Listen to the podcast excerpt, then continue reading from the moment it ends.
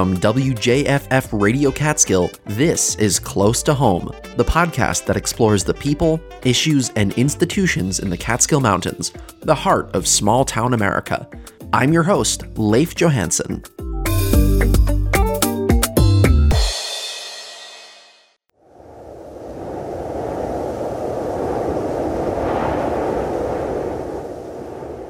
This year is flying by. I can hardly believe it, but temperatures are already dropping. The car has frost on it in the mornings now, and the holidays are right around the corner. And all that has gotten me thinking about snow. Lots and lots of snow. And how, despite all the snow we get in the Catskills every winter, our transportation infrastructure stays intact. And it's so easy to take that for granted. But we have over a thousand miles of roads in Sullivan County alone. We have about 400 bridges. We have major highways, one lane dirt roads, narrow mountain corridors, and everything in between. And for the most part, they are all passable all winter long. When I was growing up, my dad was, and still is, a high school teacher. And I used to ride into school with him at 6:30 every morning. And even if we had gotten 8 inches of snow the night before, our road was almost always completely clear by the time we were pulling out of the driveway, well before the sun came up. And honestly, that's kind of mind blowing. So I wanted to know how that works, how winter road maintenance teams can plow, salt, or sand our roads so efficiently and on such short notice. Because even though we have relatively accurate weather forecasting technology, the fluctuation of just a few degrees in temperature can completely change the landscape of what our roads need in order to be safe to travel on. So, with the coming winter season in mind, I got on the phone with Ed McAndrew, the Commissioner of Public Works for Sullivan County. For us, winter maintenance, snow and ice control is almost a year round thing we do. By the time we get our trucks ready in the fall to go, go through the winter and change our trucks back over in the spring, there isn't much time in between there where we're not somehow involved in snow and ice control. And that's just the way that goes. We have 385 miles of county roads, of which we contract with the towns, do some of our roads. The state does a little bit. Plus, we also do part of Route 97 for the state. So there's there's an interaction in how we get everything done. We don't generally use sand anymore. We've gone to just pure salt in almost all cases now with our roads. As long as you control it well, which is what we do, we put down a certain poundage, maybe 200 pounds per lane mile as we're plowing. We have ground speed controls on our trucks, so whether you speed up or slow down, it keeps the same amount of salt coming out. And we're very busy with that right now. Uh, we'll spend upwards of a million dollars a year on salt in order to maintain the roads. We run. Holy cow! Yeah, yeah, it's uh, sixty to seventy dollars a ton delivered, and keeping keeping enough salt on hand is always a challenge. We have four four locations that we plow out of, and uh, keeping those all all those stations stocked with salt is also is a very busy part of the winter for a couple of our people to make sure that that supply doesn't fall out. If needed, we help the towns. They'll help each other out. You know, in case somebody is short on something, we always step in and do that. In the past few years, we started to do pre-treatment of our roads with a brine solution, a salt brine solution, where we'll go out with trucks and actually spray that on the roads before a storm hits. It slows down the snow from collecting on the roads in the beginning of the storm. During a storm, you still have to plow, but it cleans up very nicely after a storm. After the snow stops, it's much easier to clear the roads that have been pre-treated. So we've taken that up and we have multiple trucks that we do that with now. and we get that actually to brine from New York State DOT. We have a deal worked with them, and we they have a processing. Um, they actually make it, we buy it from them.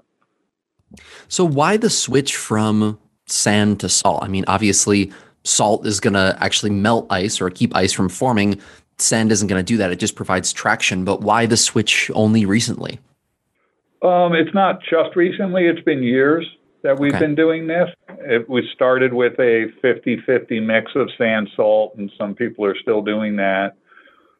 As long as you control the amount of salt you're putting out, it actually is cheaper, and the cleanup is much easier in the spring. You don't have all the sand on the road because the sand doesn't go away. So in the springtime, you have to clean that up and pick it up in a lot of locations. It plugs up culverts, it plugs up catch basins so the more you can get away from just putting sand on the road, the better. And in a lot of cases, the effectiveness of sand does wear off as it gets coated with snow.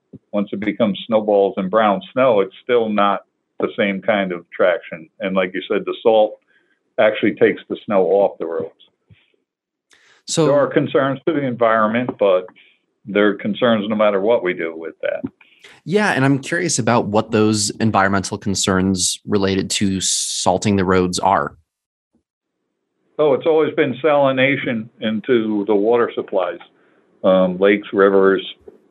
There is not a good alternative at this point.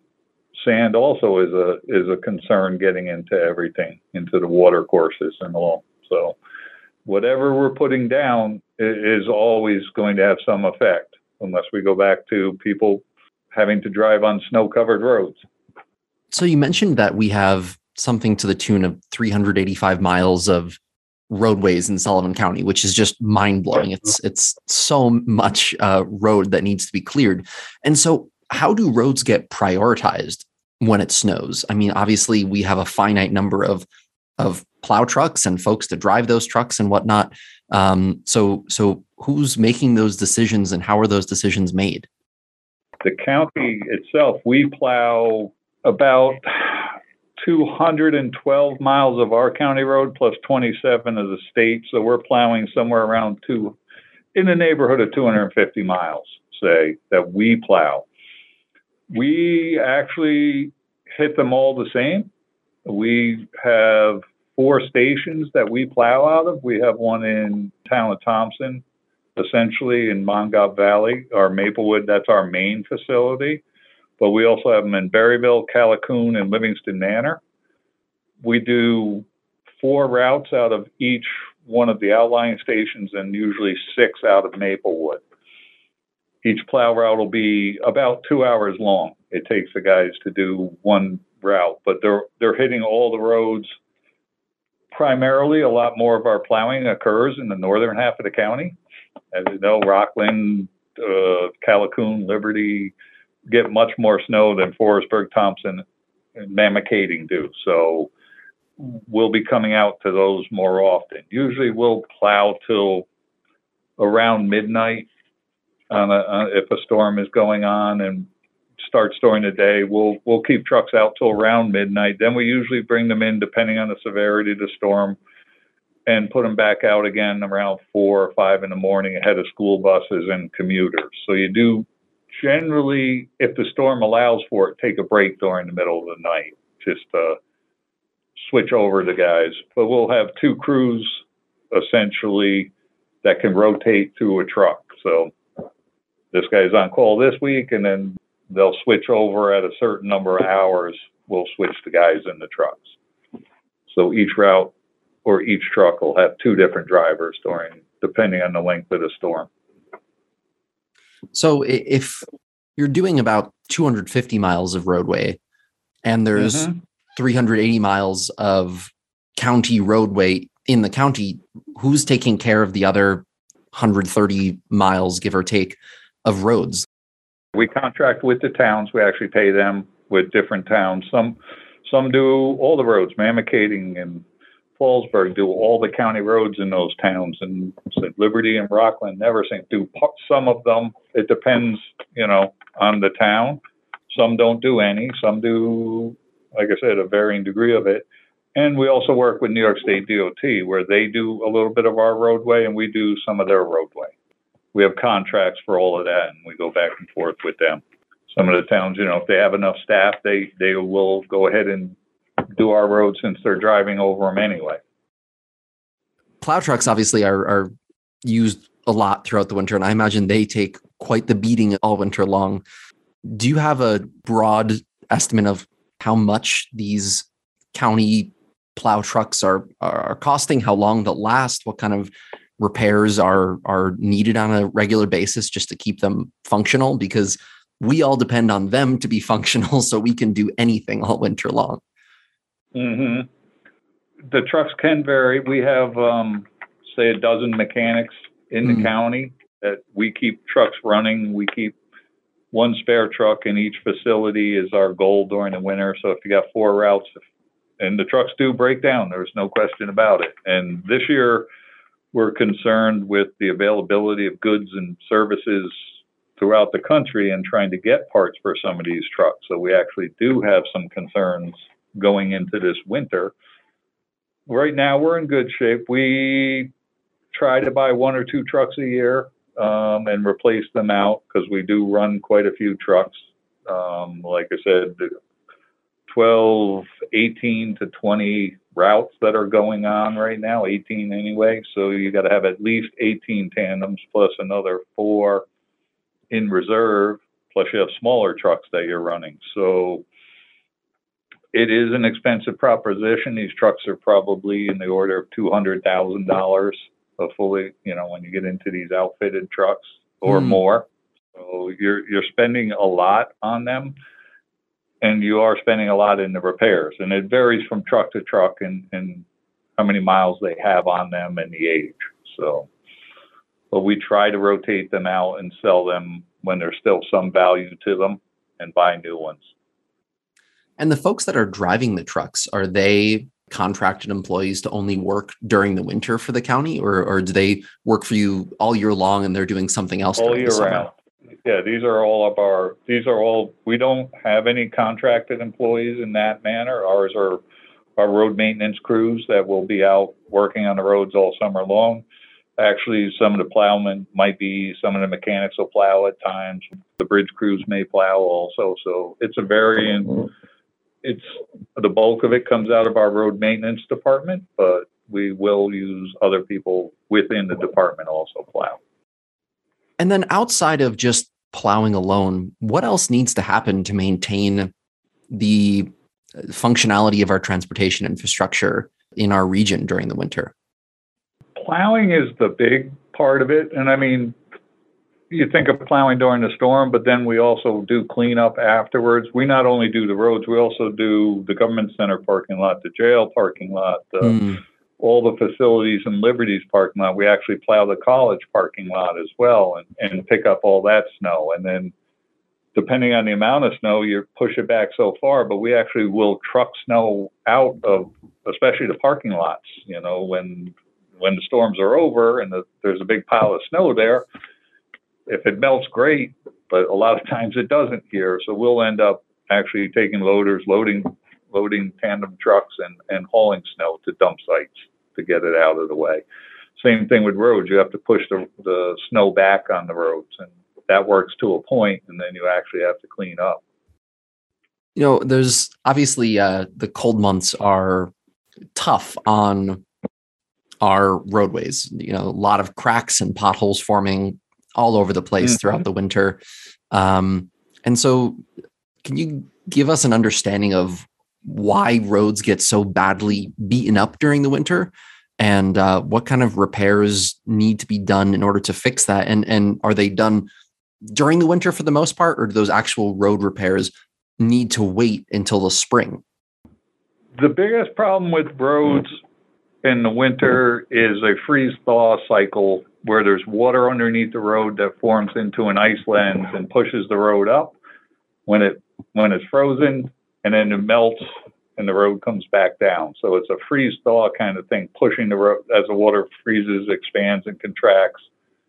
That's what damages the roads the most. Um, it's not so much the traffic going over them. It's more water is almost always the cause, one way or another in it. And the water that gets stuck under the roads, and the roads are bared up, so they can actually frost can go deeper under them. But then again, they're black, and the sun can melt those top layers of ice, and it just starts, and the salt is on them. So it's causing a lot of movement in our roads. We can do some patching in the winter. We have what's called winter mix, which is a cold asphalt product. It's certainly not as good, but we will fix roads temporarily through the winter. It's primarily you have to get it in the construction season in the summer around here to really do road repair. Hmm. Um, in the winter, it's never it never holds as well. Is is the need to wait until summer because asphalt factories are you know essentially frozen all winter? Essentially, yeah, you you can't run and keep asphalt warm enough to pave. Got it. You you might be able to, but it would be at a great expense. I mean, Hmm. it would be a huge cost to try and do that. And in the summer, it's already costing us when we pave a road. If we just go in and pave a road and it's you put three inches of asphalt on top of it, that's two hundred fifty thousand dollars per mile. So Whoa. a million dollars gets you four miles of paving, and we have 385 to do. So it, it, it's it's a challenging thing to keep the budgets in hand here. Do the winter months cause a lot of damage to bridges as well that need repairs and and, and assessment? Um, that's an ongoing thing too. Yeah, the, our climate, as you know, is certainly challenging. Um, depends on the winter, and the northern half of the county probably sees. We figure um, an extra two to three weeks of winter. Say Rockland has over Mamakating, so it varies throughout the entire area. You know, obviously the higher elevations in Rockland and Neversink and Liberty see a lot more weather than the lower ones. The bridges are an ongoing problem. If you allow water into them and it freezes and thaws, it's gonna just like the roads, it's gonna cause damages to the bridges. So we always try to keep the tops of those sealed off as best as we can. We actually just finished our bridge inspection program in-house. We inspect our bridges every year. The state does an inspection program on them as well, so that we can keep an eye on them. And All 400 Reactive bridges. everything over 20 feet, which is hundreds of them, but that's everything over five feet. We Okay. own all the, anything over 20 feet on a town road, the county has taken over. So we maintain all the bridges on the town roads as well. That's how we end up with that high a number. And like, uh, it's a combination between the state inspections and the county inspection. But yes, at least by in, at least every other year, we want every structure inspected. Well, Ed, thanks so much for your time. Last question for you. Do you have any winter road safety advice for all of us? I mean, what do people often get wrong that you hear about staying safe on roads in the winter? And uh, any advice on navigating roads that are icy and snowy effectively? It's always been speed is the biggest issue. There's no question about it. It's you can go fast on snow. You can't stop on snow though as quickly. That's that's where a lot of the problems come in. People going, yeah, I can stay in control until something causes them to need to stop, and that does not happen the same on a dry payment. So that's always been our biggest concern.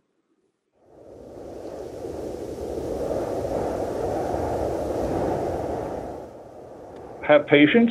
Uh, our guys are doing, and not just our guys, the state guys, the town guys, the village guys, spend a lot of time and effort at this. They spend a lot of long hours out there, you know, and in the middle of the night when you're plowing at two o'clock in the morning or four o'clock in the morning and ongoing throughout the winter, give them some credit and, you know, for what they're doing out there because it is not an easy job.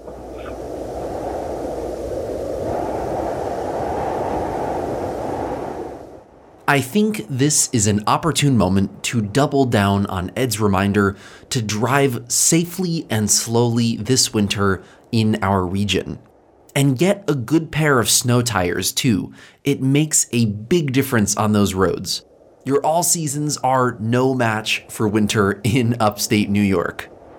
And at the end of the day, No matter how high the clearance on your vehicle is or how studded your tires are, the moment you hit a patch of ice, you are more than likely, for all intents and purposes, royally screwed. So stay home when you can, make some hot cocoa, and have a toast to the folks that are going out there to plow our roads. Big thanks to Sullivan County Public Works Commissioner Ed McAndrew for taking the time to chat in today's episode. And as always, thank you for listening. I'm Leif Johansson, and this is Close to Home, a production of WJFF Radio Catskill. Also, WJFF's Fall Favorites Fund Drive just came to a close. But hey, if you like what you hear on here, or if you have some other programs from WJFF that you enjoy, don't hesitate to head on over to WJFFradio.org and pitch in a few bucks. We are proudly listener supported radio, and if you're hearing this right now, that means you. Thank you so much for your support and have a great week.